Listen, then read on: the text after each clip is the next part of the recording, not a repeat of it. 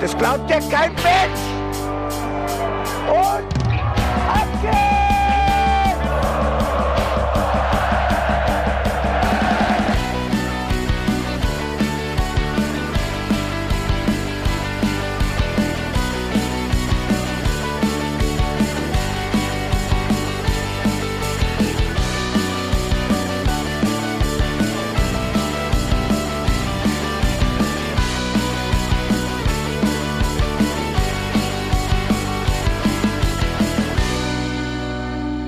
Hallo und herzlich willkommen zum Hinterhof-Sänger-Talk. Es ist Sonntag, der zweiundzwanzigster erster und wir sprechen heute über ein Spiel von Mainz null fünf. Es sind über fünfzig Tage, dass wir das letzte Mal in dieser Runde so zusammengesessen haben.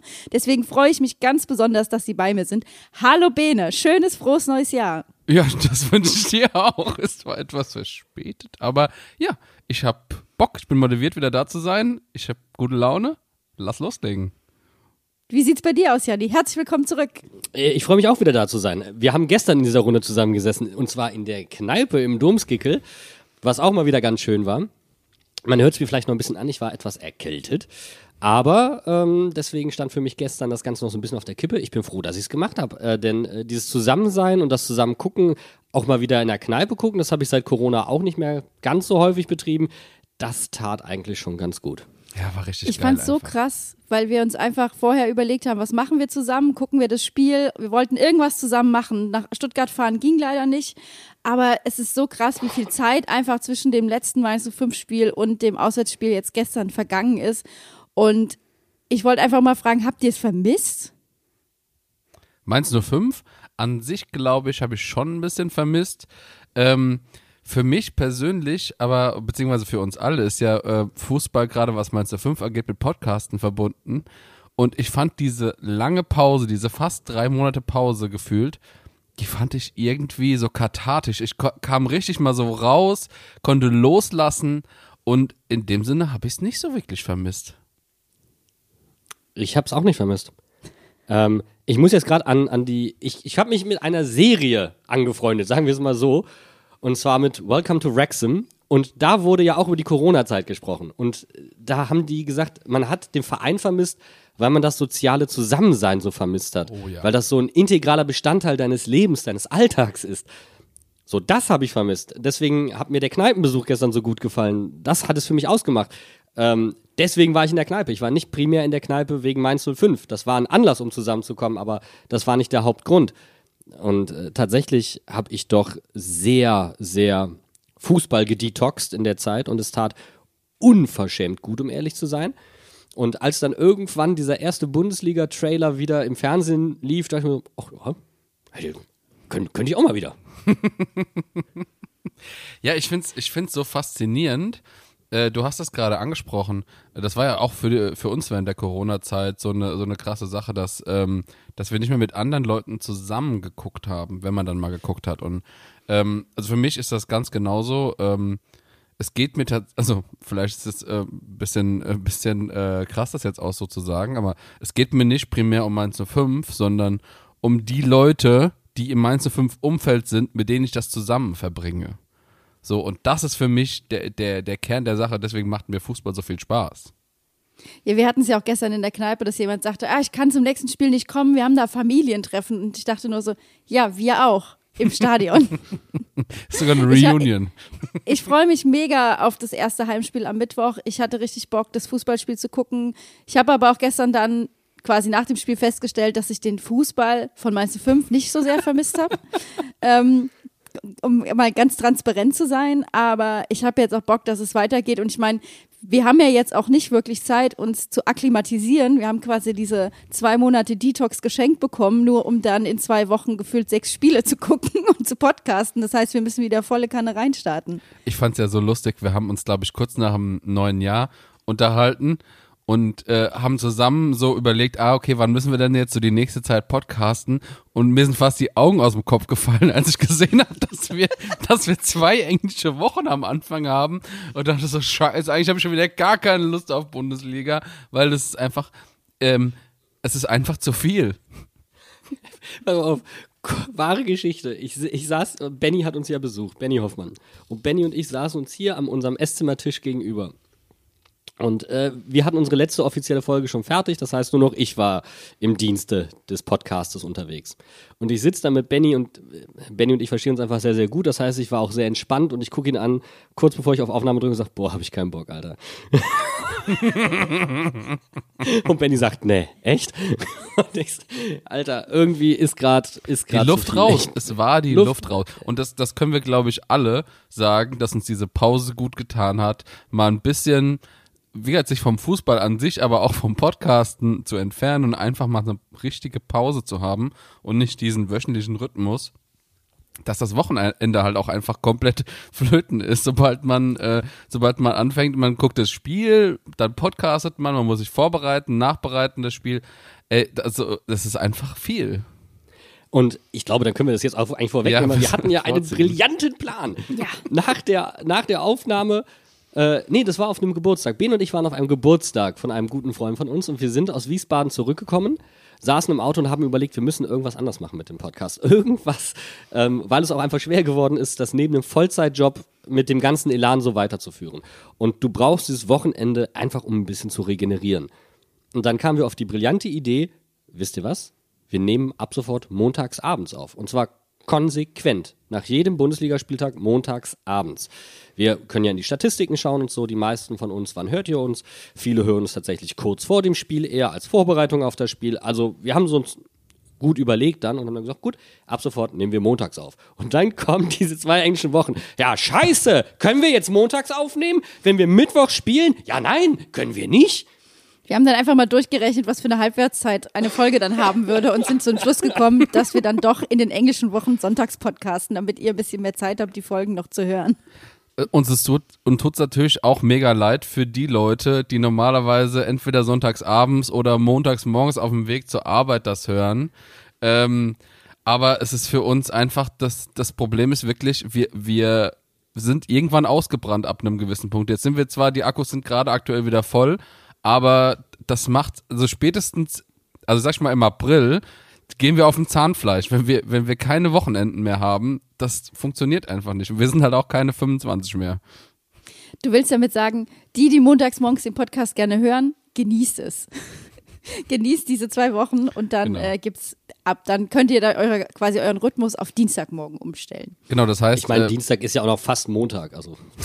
der, der und außerdem finde ich, die Woche wird sowieso viel interessanter, wenn man die Woche mit dem Wochenende startet.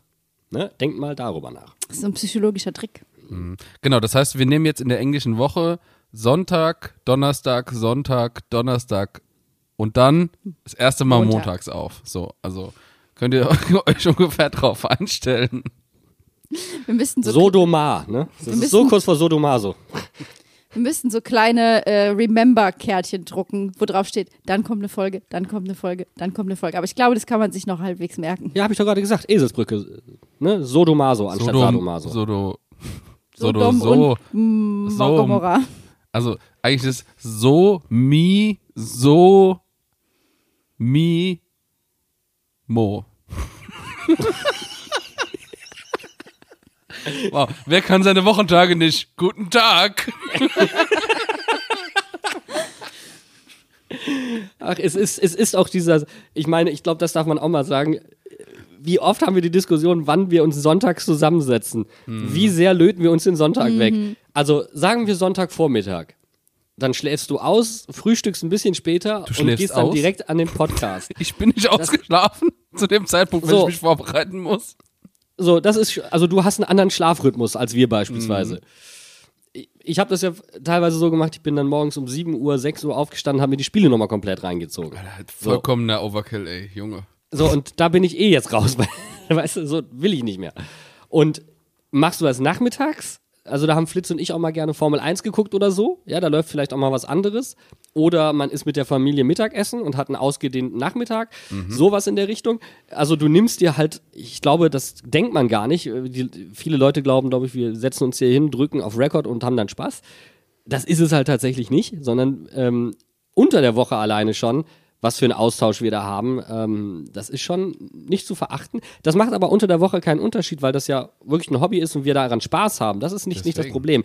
D- der Kill kommt am Wochenende und ähm, davon haben wir uns ein bisschen losgemacht und ja, tut uns leid, aber wir bitten einfach ein bisschen um Verständnis dann ab zwei Wochen montags immer. Und wir haben halt auch gedacht, jetzt so nach dieser Pause, die ja einfach länger war und von vielen auch in den Medien so als späte Sommerpause quasi äh, betitelt wurde, haben wir gedacht, ist das auch ein guter Zeitpunkt, um damit loszulegen. Und ähm, nicht nur wir haben diese Pause genutzt, auch die null fünfer haben zwei Trainingslager gemacht, einmal vor Weihnachten äh, und einmal nach Weihnachten. Und da wollen wir noch ein bisschen drauf gucken, was die null fünfer denn im Winter gemacht haben, während wir beschlossen haben, einfach später zu podcasten. Also nach Spanien fliegen ist ja schon mal die eine Sache. Auch da gab es ja wieder ein bisschen Diskussionen rund um den Verein. Leute, wie ist das eigentlich? Muss der Bus nach da unten fahren? Kann man da unten nicht einen Bus chartern? Machen andere Vereine ja auch, wenn sie nach Übersee fliegen. Warum muss das so sein? Würde mich auch mal interessieren, wenn man da eine ähm, gute Antwort bekommt. Vielleicht können wir nochmal nachfragen. ähm, aber da kommt sowieso noch eine Folge zu. Da wollten wir eh nochmal mit Leuten sprechen. Aber eigentlich liefen diese Trainingslager sehr, sehr gut. Testspielergebnisse waren zumindest gut. Man hatte sieben N L Z-Spieler dabei. Man hatte anderen Spielern eine Pause geben können, die keine lange Sommerpause gehabt haben. War alles so ein kleiner Reset-Knopf. Ja, und dann fand ich es auch ganz ähm, interessant, einfach zu gucken, das Testspiel gegen Hoffenheim, fand ich auch einen guten Gegner gewählt, so das vor dem Bundesliga-Start einfach nochmal mit einem Bundesligisten zusammenzukommen, zweimal fünfundsiebzig Minuten. Muss ich aber ehrlicherweise dann sagen, ich habe mir mehr davon Erhellendes versprochen, als es letztendlich gab. Aber trotzdem war ich dann motiviert und gedacht, okay, wir legen los mit Stuttgart, ist jetzt ein, äh, ja, sag ich mal, ein Gegner, der ein bisschen in der Krise war vor der Pause. Das könnte gut funktionieren. Aber ich habe diesen Eindruck geteilt und aber deswegen, weil ich mir schon gehofft habe, ähm, weil ich mir erhofft habe, so ist der Satz, ähm, dann sage ich ihn auch, ich habe mir schon erhofft, dass man sich mehr traut in dem Testspiel. Dass man sagt, wo liegen unsere Probleme in der Hinrunde? Äh, es ist die Offensive, es ist der Spielaufbau. Ähm, es ist das Spiel mit Ball. Wie können wir das jetzt angehen gegen die T S G? Und das war so allgemein den Eindruck, den ich hatte, man hat sich weniger getraut. Klar, man hat jungen Spielern Einsatzzeit gegeben, aber das erwarte ich bei einem Testspiel auch. Aber ich würde mir da dann mal einen mutigeren Ansatz für etwas wünschen, zumindest in einem Testspiel. Deswegen nach dreißig Minuten, der ersten fünfundsiebzig Minuten, sind mir ein bisschen die Füße eingeschlafen gegen die T S G, um es ganz deutlich zu sagen, weil das alles doch sehr wieder nach Schema F aussah. Und meine Erwartungen waren dementsprechend gegen Stuttgart gedämpft, sehr gedämpft. Und ich habe eigentlich auch fest damit gerechnet, dass ähm, Robin Zentner auf den letzten, äh, auf, auf kurz vor Anpfiff doch noch fit wird und dann trotzdem spielen wird. Also ich hatte da wirklich ähm, mit gar keiner Überraschung gerechnet, die wir aber dann bekommen haben. Du hattest jetzt gerade über die Nachwuchsspieler geredet und da gab es auch eine Nachricht im Winter, die mir so ein bisschen das Herz gebrochen hat. Und äh, Niki Tauer wurde verliehen zu Schalke, was im Grunde für ihn persönlich wahrscheinlich eine sehr gute Wahl ist, weil die haben große Personalsorge in der Abwehr. Aber ich hätte mir so sehr gewünscht, dass er es bei uns schafft. Und ja, der ist jetzt erstmal anderthalb Jahre weg und dann hoffen wir, dass er irgendwie einen Fuß äh, fasst. Ich finde auch, es ist, ähm, es hat mich nicht wirklich überrascht, weil er ja auch wenig Einsatzzeiten bei uns bekommen hat. Trotzdem finde ich die Länge der Leihe dann doch ähm, sehr interessant. Interessant ist das richtige Stichwort, weil mhm. Spielpraxis, entweder er schafft mit Schalke den Nichtabstieg, dann hat er weiter Spielpraxis in der ersten Liga. Ansonsten bei einem möglichen Aufstiegsaspiranten in der zweiten Liga, was auch sehr, sehr gut für ihn ist. Hauptsache, er spielt und in der zweiten Liga wäre er gesetzt. Ähm, also von daher, ich glaube auch, dass Reis ähm, auf junge Spieler Bock hat und ihn auch da weiterentwickeln kann. Von daher, für, für, für Niki ist das, glaube ich, eine absolute Win-Win-Situation und für Schalke sowieso. Und wir haben ja zwei äh, Spieler, die gerade in die zweite Liga verliehen wurden und die eigentlich relativ gut gedeihen in Papela und ähm, Nebel. Äh, und dementsprechend mache ich mir da überhaupt keine Gedanken. Er kriegt jetzt erst Bundesligaspielerfahrung und dann wahrscheinlich Zweitliga-Erfahrung, also. Und er hat auch wieder einen erfahrenen null fünfer zur Seite gestellt bekommen. Ne? Danny Latzer passt jetzt wieder ein bisschen auf ihn auf. Überall sind, sind, sind so die null fünfer-Papas unterwegs, ob das Daniel Brosinski beim K S C ist, der auf den Paula aufpasst. Ne? Also von daher, unter, unter Danny Latzer kann der, kann der Bub sich gut entwickeln. Der breitet seine Flügel aus, nimmt ihn bei der Hand und sagt, komm, wir machen das jetzt mal zusammen. Jetzt das hat er sich zwar einfach direkt, eine super süße Vorstellung. Ist echt so. Jetzt hat er sich zwar erstmal äh, verletzt, na gut, passiert, aber ja... Aber wir haben ja dann nachgerüstet tatsächlich. Ja, Andreas Hanche Olsen ist jetzt bei Mainz null fünf, äh, Norweger seines Zeichens, wohl im Sommer schon äh, in Gesprächen und ist jetzt fest verpflichtet bei uns äh, und hilft in der Abwehr. Ich fand es etwas merkwürdig, warum Mainz null fünf das neuerdings macht, nicht mehr die Transferlaufzeit zu verkünden. Ja, und das hat mich vollkommen rausgeholt, ja, komplett krass. Auch auf Nachfrage gibt es einen Grund für, nö, machen ja andere auch nicht. Es ist wirklich sehr komisch, also man, man, man versteht das nicht so wirklich. Ähm, Recherche-Unit Felicitas Boos wird sich der Sache auf jeden Fall nochmal annehmen. Ich halte euch auf dem Laufenden, komme aber zurück zum eigentlichen Thema, nämlich unseren Transfer. Ja, der war einfach sowas von überfällig. Ich ähm, bin gespannt.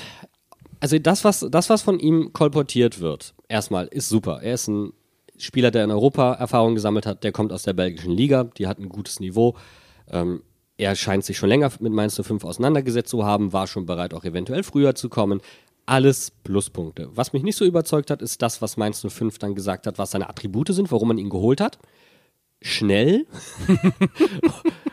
und willensstark, wo ich mir dachte, toll, kann der auch was am Ball? Also ist das jemand für das Problemfeld Spielaufbau, Spieleröffnung, Spielinitiation? Das, was ja uns so ein bisschen Sorgen bereitet. Und ähm, da müssen wir halt abwarten, weil das hätten wir gestern auch gut gebrauchen können. Fand ich auch super süß, wie diese Frage auf der P K gestellt wurde von dem norwegischen Reporter. Ja. Das war, äh, war einfach... Ja, fand ich richtig cool und ich muss auch sagen, er hat ist ja relativ kurzfristig gekommen, hat kurz Einsatzzeiten gehabt im Testspiel, ist ja, ähm, da war so ein stand noch so ein bisschen im Raum, ob er noch verletzt ist, aber er hat ja das Mannschaftstraining mitmachen können, war im Kader für das Spiel gegen Stuttgart und ich vermute auch, dass wir ihn relativ zügig auf dem Spielfeld sehen werden. Er kann ja auch äh, in der Innenverteidigung auf unterschiedlichen Positionen spielen, hat sogar auch wohl mal auf den Außenverteidigerpositionen ausgeholfen, ähm, ist aber ein Rechtsfuß, also ähm, kann das quasi so ähnlich wie Cassie auch äh, auf der anderen Seite mit seinem, äh, mit seinem starken rechten Fuß äh, wohl gut spielen. Ähm, ich bin motiviert, muss ich ganz ehrlich sagen. Ähm, Bus Svensson zwei? Anyone? Was dann auch noch aufgekommen ist so ein bisschen in der Transferphase, war ähm, Lee, und weil du gerade Bo ansprichst, Lee hat seinen Wechselwunsch geäußert und Bo kommentierte das ganze knochentrocken mit, das war ein Übersetzungsfehler. In Zeiten von DeepL und Co. frage ich mich wirklich, ob es sowas wie Übersetzungsfehler noch gibt. Sowas kenne ich eigentlich nur aus meinem Studium, dass es irgendwie in der Bibelübersetzung vom Altaramäischen ins, was weiß ich, ins Lateinische oder so passiert. Aber Leute, hier geht's um Koreanisch und Englisch vermutlich. Ich finde es ein bisschen schwierig. Also das ist so, ein, wenn mir nichts mehr einfällt, war es ein Übersetzungsfehler. Sorry. Der, der, der Übersetzer hat paraphrasiert. Und interpretiert vor allen ja, Dingen. Genau. Das ist, das sind, da gibt es ja auch hunderttausend Filmszenen, wo einfach jemand übersetzt und einfach was völlig anderes sagt. So stelle ich mir das vor. Ja, ist wirklich so. Und vor allen Dingen so, also wer so ein Interview schon mal mit einem Bundesliga-Profi geführt hat oder so, normalerweise wird das dem Verein auch nochmal vorgelegt oder dem Management des Spielers wird das dann zumindest vorgelegt. Und da hat sich dann jemand nicht gedacht, huch, ein Übersetzungsfehler oder... Was? Das Problem also, ist, das wurde in Katar gemacht und deswegen war, war keiner von Mainz null fünf da und auch von seinen, von seinen Leuten, Agenten wahrscheinlich keiner. Blöd. Ja. Schwierig, ganz, ganz schwierig. Ist ein bisschen ausgeartet, aber ich fand ähm, es, um es ehrlich zu sagen, ganz irritierend. Ja. Also warum musste er das erstens äußern? Zweitens hatte er in der Hinrunde nicht die Spielanteile, dass man gesagt hätte, du bist unumstrittener Stammspieler. Ähm, zweitens, so lange ist Lee jetzt auch noch nicht da. Und drittens, seine Leistungen waren, abgesehen jetzt mal von diesem überragenden Köln-Spiel, von so viel Schatten durchzogen, dass man ihm auf gar keinen Fall den Sprung in eine höhere Liga oder zu einem besseren Verein zutrauen kann, leistungstechnisch. Ich fand das etwas realitätsfern. Ich fand es auch geil, wie es in der Presse so argumentativ ver- verarbeitet wurde, dass Lee ja quasi nach einer äh, W M- und E M-Phase zu uns gekommen ist und jetzt ist wieder W M und deswegen ist es für ihn genau der richtige Zeitpunkt, im Sommer zu gehen. Hä? Äh, Janni, das wäre doch einer für Wrexham, oder? Ich finde, ich habe, ich habe, ähm, ich hätte gerne einen Wunsch, wir geben den Lee und wir kriegen Paul Mullen. Paul Mullen würde ich nehmen. Super Paul Mullen. Oh, aber dann gab es noch eine Äußerung. War dann zwar kein Transfer, aber dann hat sich Leo Barreiro auch noch berufen gefühlt, sich öffentlich zu äußern und mehr Einsatzzeit zu fordern quasi. Also durch die Blume zumindest, indem er gesagt hat, ich spiele zu wenig. Und nee, das ist jetzt nicht so durch die Blume. Na, das ist ja eine Forderung durch die Blume, das meinte ich damit. Also auch das war eine Aussage von einem Spieler, der in der Hinrunde sehr viel Schatten gezeigt hat, bei dem ich mir gedacht habe, wie kommst du auf die Idee, das jetzt zu fordern? Und warum öffentlich? Also du kannst das ja intern sagen. Vielleicht kannst du es auch dir selbst ankreiden und sagen, für meine Ansprüche habe ich zu wenig. Kann ja auch, aber das war es ja nicht. Und ich habe mich schon ein bisschen gewundert, warum sich auf einmal zwei Spieler, die näher an der Startelf sind als manch andere, bei denen man es nicht verstehen kann, ähm, dazu hingerissen gefühlt haben, sich öffentlich zu äußern. Für mich ist das symptomatisch. Also ich glaube, je länger diese Pause gedauert hat, desto länger war kein Spiel mehr und ja. desto eher war das Bedürfnis da, nochmal was zu sagen, bevor es dann richtig losgeht. Und ihr merkt auch schon, auch wir hatten das Bedürfnis, richtig viel zu sagen, bevor es endlich losgeht. Ich würde sagen, wir nehmen alle mal einen Schluck Tee aus der Tasse und dann wenden wir uns endlich dem Sportlichen zu und reden mal wieder über Mainz null fünf Fußball. Bis gleich. Bo Svensson, als Bruno Labbadia am Anfang lange das Wort hatte, viele Fragen beantwortet hat, wirkten sie sehr in Gedanken, fast schon verträumt. Worüber brüten sie bei diesem yeah. eins zu eins ganz besonders? Oh. Oh, bitte nochmal, ich habe die Hände nicht... Ich höre einfach gerne Bruno zu. Ja. Oh, danke schön. Also, ich bin gar nicht so verträumt, auch wenn ich so aussehe. Bruno hat das sehr, sehr schön erklärt. Puh, Dankeschön. Ich bin gar nicht so verträumt, auch wenn ich so aussehe. Da war der Bo wohl ein bisschen verträumt oder ein bisschen starstruck. Man Noch weiß nicht, nicht zurück aus der Winterpause? Hat der schöne Bo etwa dem, der schöne Bo, der schöne Bruno dem Bo die Augen verdreht? Ich, ich finde ja eher, dass der, ähm, dass der Bruno dem Bo eine lange Nase gemacht hat. Ich muss aber auch sagen, die, die, die Frage, die dem Ganzen vorausging, die Bruno Labbadia so lange beantwortet hat, da dachte ich so, das, da, da geht wirklich in die Tiefe, da kannst du was raus mitnehmen, das ist sehr interessant und erhellend. So, da habe ich auch gespannt zugehört und mich gefragt, wie will Bo Svensson in der nächsten Frage ähnlich ausufernd und ähnlich tief darauf eingehen? Aber das hatten wir schon ein paar Mal in P Ks, dass die gegnerischen Trainer sehr ausführlich und gut geantwortet haben und Bo Svensson dann zwei Sätze. Danke. Kno- Knochentrocken auf den Punkt. Bub. Ah, aber es gab eine Überraschung. Ich hatte sie vorhin einmal kurz angesprochen. Ich hatte wenig Hoffnung für diese Startelf, weil ich mir dachte, boah, selbst ein angeschlagener Robin Zentner, vielleicht wird er trotzdem eingesetzt. Ähm, Hantje Olsen war ich mir sicher, dass wir den nicht sehen werden. Bell konnte nicht spielen, war gesperrt. Ja. Und äh, ja, dann haben wir doch die Überraschung bekommen. Und ein Spieler, der sich in der Winterpause nicht geäußert hat, hat vollkommen zurecht gespielt und hat seinen Trend aus der Hinrunde bestätigt. Und das war unser wunderbarer Eamon Barcock. Ich fand es so geil, dass er in der Startelf war. Ich habe mich richtig gefreut. Ich fand auch generell die Startelf sehr vielversprechend. Ähm, die Personalsituation vor dem Spiel gegen Stuttgart war ja doch oder ist immer noch sehr angespannt. Also äh, Sky hatte das so wunderschön aufgeblättert, welche Bundesliga-Ligisten äh, wie viele Verletzte haben. Es sind bei uns einfach fünf Stück mit Robin Zentner. Äh, vor allem in der Offensive äh, mit Burkhardt und äh, Delano haben wir da einfach noch Probleme. Aber das, was wir dann letztendlich in der Startelf gesehen haben, hat mich doch überzeugt und mir Bock, also ich habe richtig Bock aufs Spiel gehabt. Ich würde ja noch sagen, weil wir jetzt gerade das Thema Transfers noch hatten, was ja auch immer wieder aufkam in dieser Debatte war ja, aufgrund der ganzen Verletzten, jetzt gerade im Offensivbereich, die du genannt hast, kommt noch ein Stürmer. Und ich muss ehrlicherweise sagen, selbst wenn jetzt einer käme, dieses Spiel hat eindeutig gezeigt, dass er genauso in der Luft hängen würde, wie alle anderen auch. Dieses, diese Position würde nicht Also wenn sie gefüllt würde, würde nicht dazu führen, dass die spielerischen Probleme, die wir momentan haben, behoben würden. Ich sehe das ganz genauso. Also ich meine trotzdem, wenn man auf den Kader guckt gegen Stuttgart, dann haben wir offensiv auf der Bank nur Bobzin. Brian Gruder. Und Gruder, aber das war's dann auch. Also so blöd sich das anhört, aber da muss sich nur Inge oder Karim verletzen und dann wird's schon wieder übel. Aber, aber es gibt Jugend forscht. Ich habe da Bock drauf. Ich will das auch ein bisschen, muss ich ganz ehrlich sagen. Ich habe Bock. Wie kam denn Johnny Burkhardt rein? Der war auch nicht, der war auch nicht, äh, hat sich lange angekündigt, da war ein Bedarf und dann hat er mal gespielt und es war geil. So, und im Brian Gruder, wir haben, ähm, weiß nicht, warst du da mit mir da, Janni? Beim äh, nee. U neunzehn D F B-Pokalspiel? Mit irgendjemandem war ich da, ich weiß es nicht mehr ganz genau. Und da hat er ja, also ein überragendes, zum Beispiel direktes Freistoßtor geschossen. Der ist in Form gerade. Der war auch mit im Trainingslager dabei. Du hattest das ja vorhin schon angekündigt, dass viele Jugendspieler dabei waren. Und ähm, wenn du so einen Overperformer hast in der U neunzehn, warum dann nicht mal einfach in die erste Elf bringen, wenn du eh Personalsorgen hast? Und Benny hat es bei uns ja auch gesagt, ähm, die treffen auch in, im Training der, der Herren.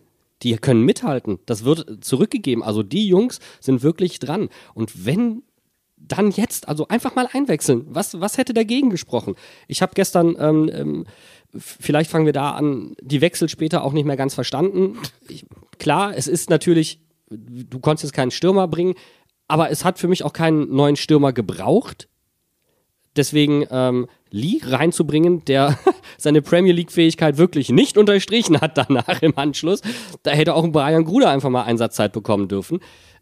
Deswegen, also da, ich glaube nicht, dass das passiert, Bene, das, sonst hätten wir es gestern schon gesehen. Ja. Meine Hoffnung ist da tatsächlich eher zurückhaltend angesiedelt.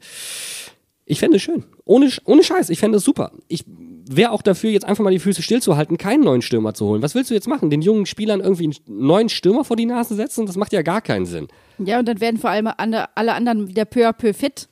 Und dann, also es ist so, es wäre für mich ähm, perspektivisch gesehen auch ein bisschen schwierig. Genau. Und trotzdem muss ich aber sagen, dass ich diese Startaufstellung gegen Stuttgart auch in dem Lichte gesehen habe, dass wir jetzt einfach diese englischen Wochen vor der Brust haben, dass wir wahrscheinlich, also wenn wir nicht rotieren, wären wir selber schuld. Das wird ein bisschen schwierig für alle äh, Beteiligten. Aber äh, dass zum Beispiel Bell gesperrt war, hatte ich gar nicht mehr auf dem Schirm. Nee. Und äh, ich hatte schon gedacht, okay, wir haben hier eine neue, äh, neu formierte Innenverteidigung. Ich bin jetzt mal gespannt, was im nächsten Spiel passiert, wenn Bell wieder ran darf, ob er dann reinkommt oder ob er auf der Bank sitzt. Also zumindest gäbe es Anlass dazu, wieder einen neuen Innenverteidiger einzusetzen, weil sind, sind wir ganz ehrlich, nein, lass, pass auf, wir gehen jetzt mal nicht negativ dran, wir gehen jetzt einfach mal positiv dran. Fassen wir es positiv zusammen, dieser Spieltag, wir sind bisher das beste Team in der Bundesliga aus dem Südwesten. Hoffenheim hat verloren, Stuttgart, na gut, hat unentschieden gespielt, steht aber weiter unten, so, also ist doch egal. Freiburg hat richtig auf die Moppe bekommen, die haben sechs eins verloren, ey, who cares? Ich finde auch, also wenn man sich die Ergebnisse vom Spieltag anguckt, dann sind wir mit Abstand das Spiel, wo sich alle fragen, okay, wurde das in der Konferenz überhaupt einmal gezeigt? Hey, das ist doch so das Typ. Ich finde dieses Spiel, wenn, wenn du dieses Spiel im Kontext der Samstagsspiele siehst, das fasst Mainz null fünf unter Bo Svensson perfekt zusammen. sieben eins, sechs null, drei eins, drei eins, eins eins. Und das ist logischerweise das Spiel, das die wenigste Aufmerksamkeit dann medial bekommt. Ganz logisch, einfach qua Ergebnis. Graue Maus. Und wir werden Graue Maus bleiben. Wir sind nicht so wie Augsburg, die sagen, wir wollen raus aus dem Graue Maus-Image mit unserem Investorenfußball. Kriege ich ja schon wieder die Krise. Äh, also da bleibe ich lieber Graue Maus. Das, ich wollte gerade sagen, da bleibe ich lieber Mainz null fünf, die ungeschlagen sind in diesem Jahr. Die schönste Graue Maus im Südwesten. So.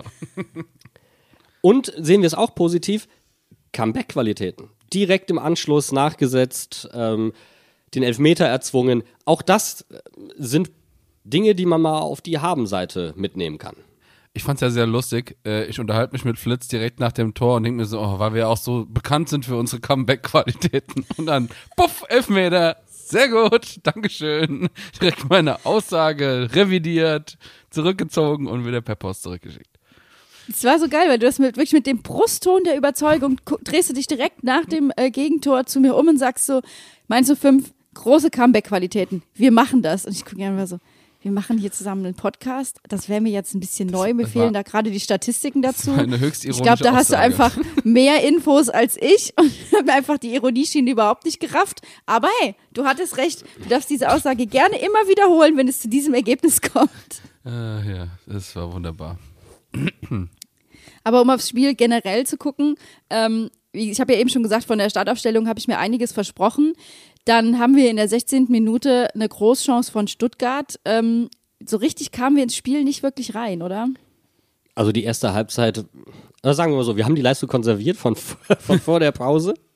Auch das ist auf der Habenseite. Wir sind nicht eingebrochen. Wir sind nicht Werder Bremen oder Freiburg. Ähm, Stuttgart ist, ist eine Mannschaft, die uns nicht liegt. Bo hat als Trainer noch nie gegen Stuttgart gewonnen. Also von daher, wir sind ungeschlagen ins Jahr gestartet. Das war die letzten Jahre übrigens auch nicht der Fall.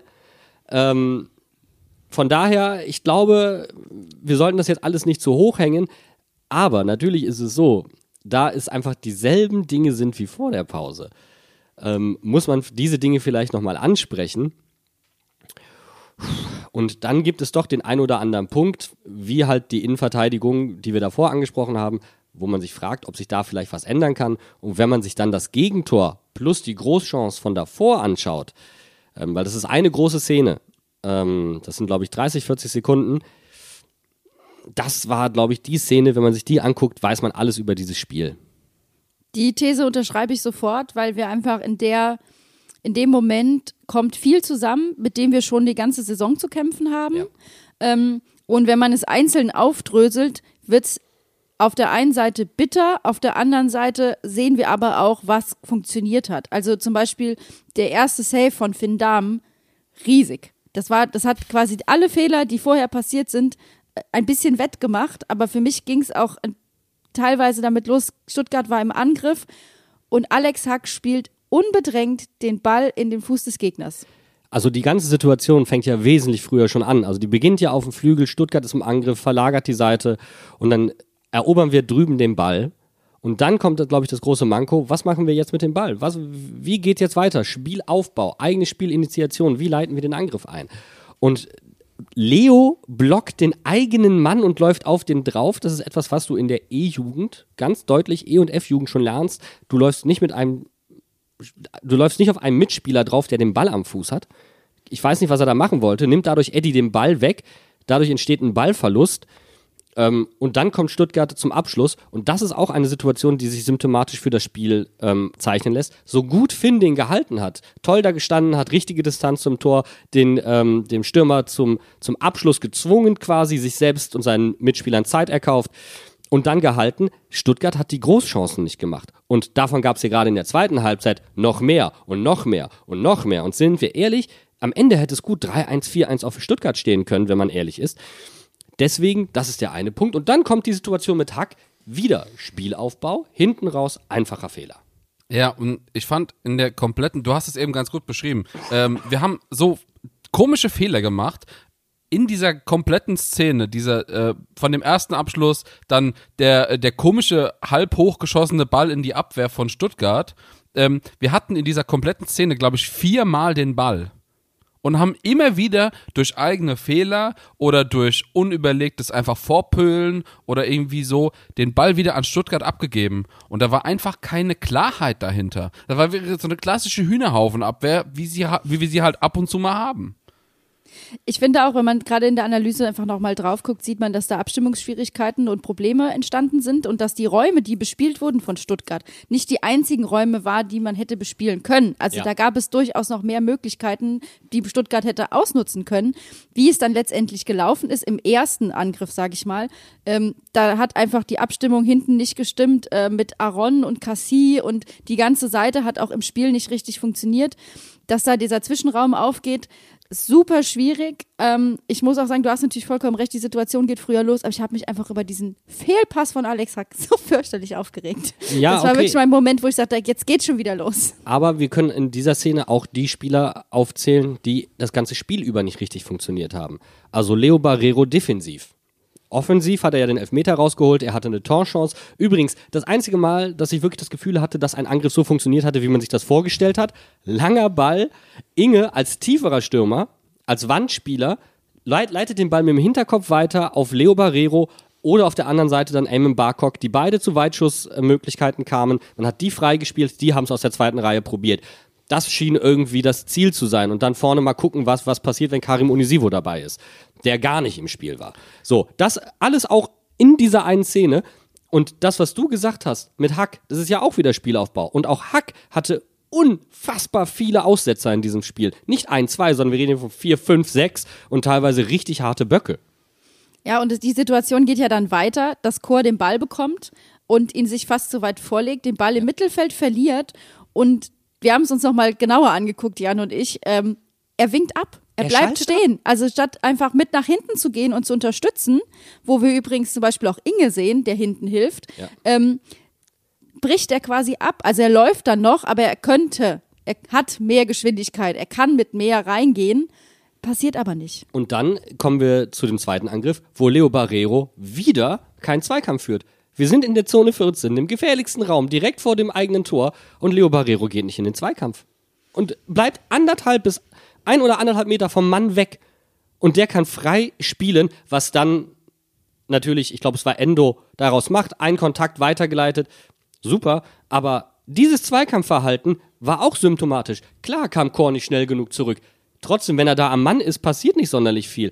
Und diese Abstimmungsprobleme, und du hast es vorhin richtig gesagt, Barreiro auf der Seite, zusammen ähm, mit, mit Cassie und Aron.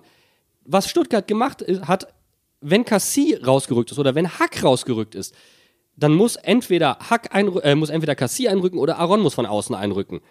Und in den Raum sind die reingegangen. So zweimal, einmal bei der Girassi-Chance davor und danach mit zwei Leuten laufen die in diesen Raum rein. Mit zwei Leuten und Aron kommt einfach nicht mehr hinterher, kommt nicht mit. Und man hat nicht schnell genug gelernt aus diesen Situationen. Aha, sie bespielen den Raum, da wollen sie hin. Und das, was Finn davor gemacht hat, den richtigen Abstand zu finden, was unfassbar schwer ist in dem Moment, hat er beim zweiten Mal dann nicht mehr hinbekommen. Was aber keine Kritik ist, sondern ja, was willst du machen in dem Moment als Torwart? Du bist gekniffen.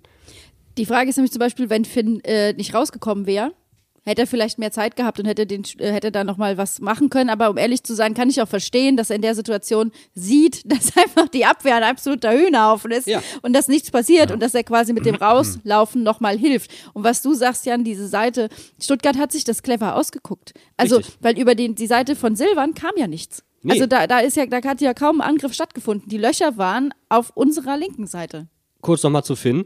Ähm, er hat gesehen, dass Hack überhaupt nicht im Schirm hatte, dass hinter ihm jemand reinläuft. Er da auch kein Kommando. Er ist ja da reingestolpert in den Mann.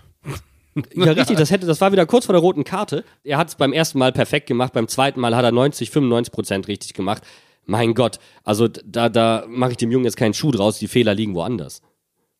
Auf jeden Fall. Und wir haben ja auch von Finn Situationen gesehen, wo er den Ball schnell nach vorne spielt. Der Ball kommt an. Ach, so wunderschön. Sorry, aber das habe ich, also sowas habe ich einfach vermisst. Ein langer Ball, der direkt ankommt, der weitergeleitet werden kann, wo draußen eine Situation entsteht.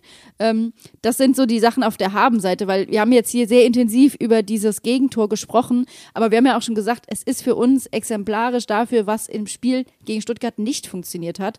Aber dann lasst uns doch mal über das Spiel hinaus gucken, denn Bo hat nach dem Spiel gesagt, dass es schon eine Liste an Dingen gibt, die verbessert werden müssen. Und wir haben nicht viel Zeit bis zum nächsten Spiel. Das heißt, ich würde jetzt gerne eine Liste machen mit Dingen, auf die geguckt werden muss, bevor wir dann am Mittwoch gegen Dortmund spielen. Was steht da drauf? Äh, für mich steht definitiv eine Veränderung in der Innenverteidigung an. Ähm, Hack hat nicht überzeugen können. Hack hat quasi beim Schalke-Spiel weitergemacht für mich.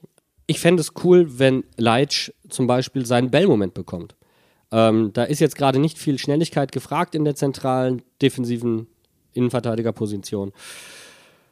Warum sollte er nicht da mal ein bisschen Praxis sammeln dürfen? Das ist äh, ein Ort, wo man ähm, gute Leistungen bringen kann. Und äh, Leitschi würde mich freuen. Antje Olsen weiß ich nicht, ob er dafür vorgesehen ist, ob es bei ihm dafür reicht. Leitschi hat immerhin das Trainingslager mitgemacht, hat sich seine Chance verdient. Warum nicht? Ich finde es auch total gut, dass er jetzt am Samstag wieder im Kader stand, dass er offensichtlich, dass es ihm besser geht und dass er in der Lage wäre zu helfen. Und ich glaube auch, dass er ein Spieler wäre, der uns gut tun würde. Ähm, ich weiß aktuell auch nicht, wie der Stand bei Robin Zentner ist. Also ich gehe davon aus, dass Finn wieder spielt, weil ich glaube, so eine Wunderheilung ist es dann auch nicht mit der Schulter. Ähm, und ich denke mir, das sind halt Sachen, die müssen angegriffen werden, genauso wie wir natürlich gucken müssen, dass Dortmund ein ganz anderer Gegner ist als Stuttgart. Wir müssen Dominik Kor ersetzen, der seine fünfte gelbe Karte bekommen hat. Ähm, das, ähm, das Problem ist, Jan, du hast eben angesprochen, Leo Barreiro, müssen wir drüber reden, aber wie ersetzen wir erstmal Dominik Kor, ohne Leo Barreiro zu nehmen? So, also wir haben Stach, der hoffentlich fit ist, der, der hat als auch nur, was, dreißig Minuten gespielt. Das ist jetzt die Frage. Ja, das ist für Bo's Verhältnisse relativ viel, also dann scheint er dementsprechend schon ganz gut im Tritt zu sein. Bo hat auch auf der äh, Vorspiel-P K gesagt, der hat sehr gute Werte, ähm, also Stach auf die sechs, wäre ja. für mich die Lösung, auf keinen Fall Leo Barreiro. Auf keinen Fall. Ähm, und dann hast du, dann hast du quasi äh, die Möglichkeit, ähm, ja, Fulgini auf die, auf die Achterposition zu ziehen. Du hast äh, sehr viele Möglichkeiten auf den Achterpositionen theoretisch. Deswegen, so große Sorgen mache ich mir da jetzt ehrlich nicht. Aber Barreiro würde ich jetzt gegen Dortmund eigentlich weniger eine zweite Chance geben, weil Dortmund wird die Möglichkeiten, die sie bekommen, anders ausnutzen als Stuttgart. Ich werfe jetzt einfach nochmal einen Namen in den Raum, der für die Sechs wahrscheinlich auch nicht so unwahrscheinlich ist, auch wenn er da gerade nicht spielt, aber es ist Eddie. Stimmt. Klar. Stimmt. Und wobei dann könnten Eddie wir nämlich auch, Achter. Dann könnten wir aber, ja gut, hast schon recht, ähm, aber... Eddie spielt tatsächlich aktuell sehr defensiv und ich meine, er hat auch auf der Sechser-Position mittrainiert im Trainingslager, wenn ich mich richtig erinnere. Ähm, und dann hätten wir ja auch eine Abwehrposition wieder frei, wo zum Beispiel ein Hanscho Olsen spielen kann. Wir sagen jetzt einfach Vor Andi, allen Dingen oder? Die halbrechte Halbverteidigerposition. Genau. genau. Ja. Und äh, er hat äh, Schnelligkeit offensichtlich, was äh, so ein Gist vorher da auch hatte, ähm, der quasi der letzte große Name, sag ich mal, der da gespielt hat. Ähm, könnte funktionieren. Die Frage ist halt, wie, wie bei Robin, was macht die Schulter? Ist er schon wieder fit? Ich glaube tatsächlich nicht, dass Bo sich ähm, zu was Verrücktem hinreißen lassen wird. Deswegen sehe ich Eddie leider nicht. Ich sehe Eddie durchaus auf der Achterposition und sehe dann Hanscho Olsen da, so wie du es jetzt gerade gesagt hast, weniger auf der Sechs tatsächlich. Ähm, klar könnte Eddie auch auf der sechs spielen und dafür geht dann Stachy auf die acht. Das wäre auch eine Möglichkeit. Ähm, aber ich wäre tatsächlich nicht dafür, dass Barreiro startet.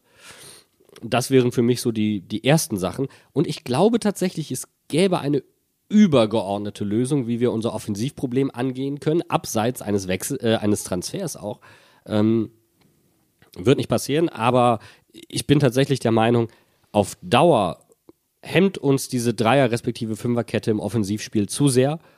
Ähm, Umstellung auf Viererkette wäre absolut denkbar, auch für dieses Spiel.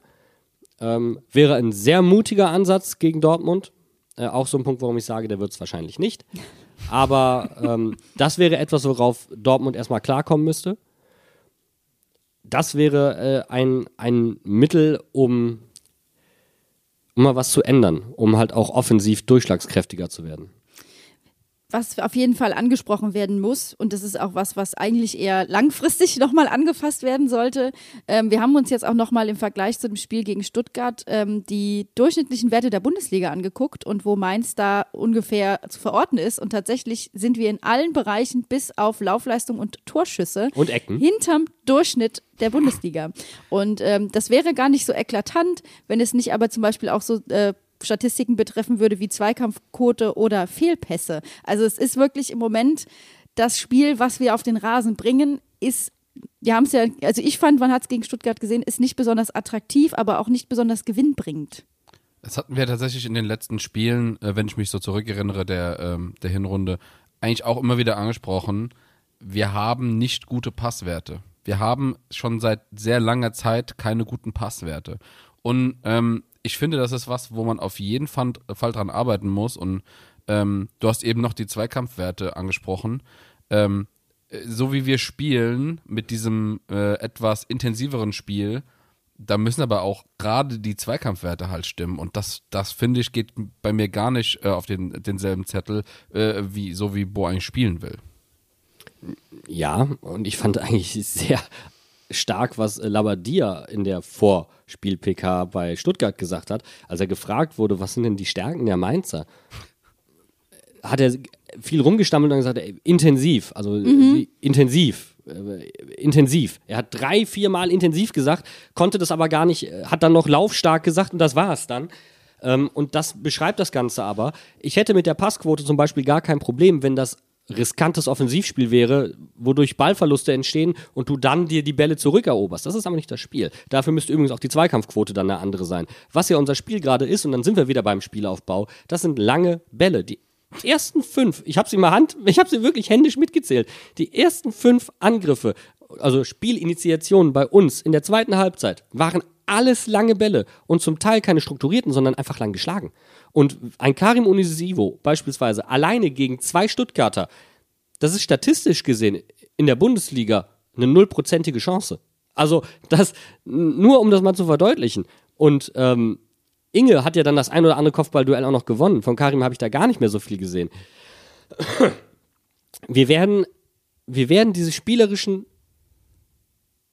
Defizite, die wir haben, nicht durch Transfers gelöst bekommen. Ich möchte das mal so eindeutig sagen, weil ich habe das Gefühl, das ist etwas, was wir zurzeit probieren. Spielerische Mängel, die wir haben, durch mögliche Transfers lösen. Ich glaube, wir haben die richtigen Spieler. Auch vielleicht ist der ein oder andere verletzt, aber das ist kein Beinbruch. Ich glaube, wir müssen wirklich an die spielerischen Dinge anders rangehen. Und da kommen wir nämlich zu einem Punkt, den ich auf jeden Fall auch noch mit euch besprechen möchte, denn wir haben zwar gegen Stuttgart gesehen, was nicht besonders gut funktioniert, ich finde aber auch, dass wir aus dem Spiel Dinge mitnehmen können, die mich positiv stimmen. Wir haben schon gesagt, wir sind dieses Jahr ungeschlagen, das ist äh, das erstmal das allererste. Ähm, das zweite ist aber für mich auch, dass ich einen Spieler gesehen habe gegen Stuttgart, der sich absolut auszeichnen konnte und den ich gegen Dortmund gerne wiedersehen möchte, und das ist Eamon Barkok. Und das fand ich sehr gut, weil wir haben gerade über die ganzen Sachen ge- geredet, die wir hätten ändern wollen. Eamon Barkok war keine davon. Ja. Aus, ausgezeichnete Leistung, hat, hätte es auch verdient gehabt, meiner Meinung nach durchzuspielen. Ja. Und ähm, also allein, also ich glaube, seine zwei Torschüsse waren mit das Gefährlichste, was wir seit langer Zeit an Schüssen hatten. Und ähm, wir hatten es ja vorhin, glaube ich, mal kurz angesprochen. Vielleicht hatte Bo einen, einen Hinweis bekommen, äh, Florian Müller ist nicht ganz so sicher bei weiten Bällen, so oft wir das, wie wir das versucht haben. Aber ähm, ja, war sehr präzise und musste auch von Flo in höchster Not gerettet werden. Gute Beobachtung, aber ich würde tatsächlich eher sagen, wir kamen gar nicht nah genug an Stuttgarter Tor. Wir reden über die positiven Dinge. Ey, dafür haben wir richtig viel daraus gemacht. Also Eamon Barkok, ja. ähm, absoluter auch. Lichtblick, weil äh, ansonsten hat mich das Spiel äh, wirklich an die dunklen Fußballzeiten der Martin-Schmidt-Ära erinnert. Und ähm, wo dann ein, ein bulliger Stürmer alleine gegen die ganze Abwehr, gegen den F C Bayern das entscheidende Tor schießt, so ungefähr. Das wird dann im D F B-Pokal wahrscheinlich so passieren. Aber Eamon Barkok war der absolute Lichtblick, jemand, der auch spielerische Ideen mitbringt. Eamon Barkok möchte ich häufiger sehen. Das war absoluter Mehrwertspieler, der mir von der ganzen Intensität her gefallen hat, von seinem Zweikampfverhalten auch gefallen hat. Klar, der wird sich weiterentwickeln, auch mit der Spielpraxis. Da gibt es noch ein, zwei Punkte, die man verbessern kann. Aber ansonsten bitte Eamon Barkok nicht zur Disposition stellen. Nee, der hat einfach mal getestet, wie tief der Pfosten wirklich eingepflanzt ist in ja. Stuttgart. Das muss ja ordentlich gerumst haben, so wie der Ding dagegen äh, gedonnert hat. Ähm, und ein Spieler, der für mich auch noch so ein bisschen dazu zählt, ist Inge, weil äh, sein Spiel wirklich gut war. Äh, hat, finde ich, auch verdientermaßen durfte er den Elfmeter schießen, hat den ja auch reingemacht, habe ich keine Sekunde dran gezweifelt. Ist für mich ein Spieler, der zu früh und, tut mir leid, falsch ausgewechselt wurde. Also ich habe mich gefragt, wenn du Inge runternimmst, warum bringst du nicht Fulgini? Wollte, wollte Bo so defensiv spielen lassen, dass er deswegen Lee gebracht hat? Ja, ja also, also Inge war halt der Tiefere, also eher die hängende Spitze. Ähm, Karim hing komplett in der Luft. Klar, weil er auch die vordere Spitze war, aber Karim hat mir nicht sonderlich gefallen, muss ich ehrlicherweise zugeben. Und ich habe mich schon gefragt, warum kannst du Karim nicht rausnehmen und Inge dann weiter nach vorne stellen? Und ja, ich hätte auch Fulgini anstelle von Lee gebracht. Lee hatte für mich keinerlei Einfluss auf dieses Spiel. Und man muss auch sagen, es ist ja wieder bei Mainz null Komma fünf geblieben. Die zweite Halbzeit war schlechter als die erste. Das ist halt auch Teil der Wahrheit. Ähm, das ist etwas, was uns gegen Dortmund nicht passieren sollte. Aber ich glaube, auch Dortmund ist halt eine Mannschaft, wo sich unsere Truppe sehr im Klaren darüber ist, dass man so nicht auftreten kann. Ähm, die Frage wird halt aber wirklich sein, können wir Dominik Kor ersetzen? Und wenn ihr euch zurückerinnert, wir haben gesagt, das war eine der Lehren. Dominik Kor kann im zentralen Äh, Mittelfeld nicht ersetzt werden, das war gegen Bremen, als er in die Innenverteidigung gewechselt ist. Ne? Ähm, deswegen wird spannend sein zu sehen, was Boda für eine Lösung findet, und das ist für mich auch die spielentscheidende Lösung. Ich finde, besser kann ah, man... Nee, der wäre gegen Dortmund jetzt richtig motiviert. Ja. Geil. Ähm, aber ich würde sagen, das ist doch eigentlich äh, das perfekte Schlusswort, um zu sagen, wir freuen uns auf das Spiel gegen Dortmund. Endlich wieder Heimspiel. Ich weiß zwar auch nicht, wer sich bei, äh, bei der D F L überlegt hat, dass wir um achtzehn Uhr dreißig spielen müssen. Das ist für mich, wenn ich aus Frankfurt pendel, absoluter Obergau. Aber wir werden alle im Stadion sein. Wir sind motiviert. Wir gucken uns das an. Und die nächste Podcast-Folge gibt's dann auch am Donnerstagabend drauf. Vielleicht dann auch mit etwas strukturierterem Aufbau bei uns. Ey, wir sind wieder, wir haben auch Pause gehabt. Wir kommen auch wieder rein. Das heißt, für uns ist das auch jetzt wie so ein, ja, eine ganz eng getaktete englische Woche, damit wir danach auch wieder voll einsatzfähig sind. Und dann können wir nach den sechs Spielen auch mal sagen, was wir im Podcast, da können wir auch mal unsere To-Do-Liste abarbeiten hier. Ja, wir sind, wir sind und bleiben auf jeden Fall die dichteste Dreierkette von Mainz. Auch nach diesem Spiel oder gerade nach diesem Spiel. Und diesen Ruf werden wir bis aufs Blut verteidigen. Und damit würde ich sagen, ich wünsch, wir wünschen euch eine gute Woche. Startet gut rein. Viel Spaß am Mittwoch beim Spiel gegen Dortmund und wir hören uns am Donnerstag. Macht's gut. Arrivederci. Tschüss. Tschüss.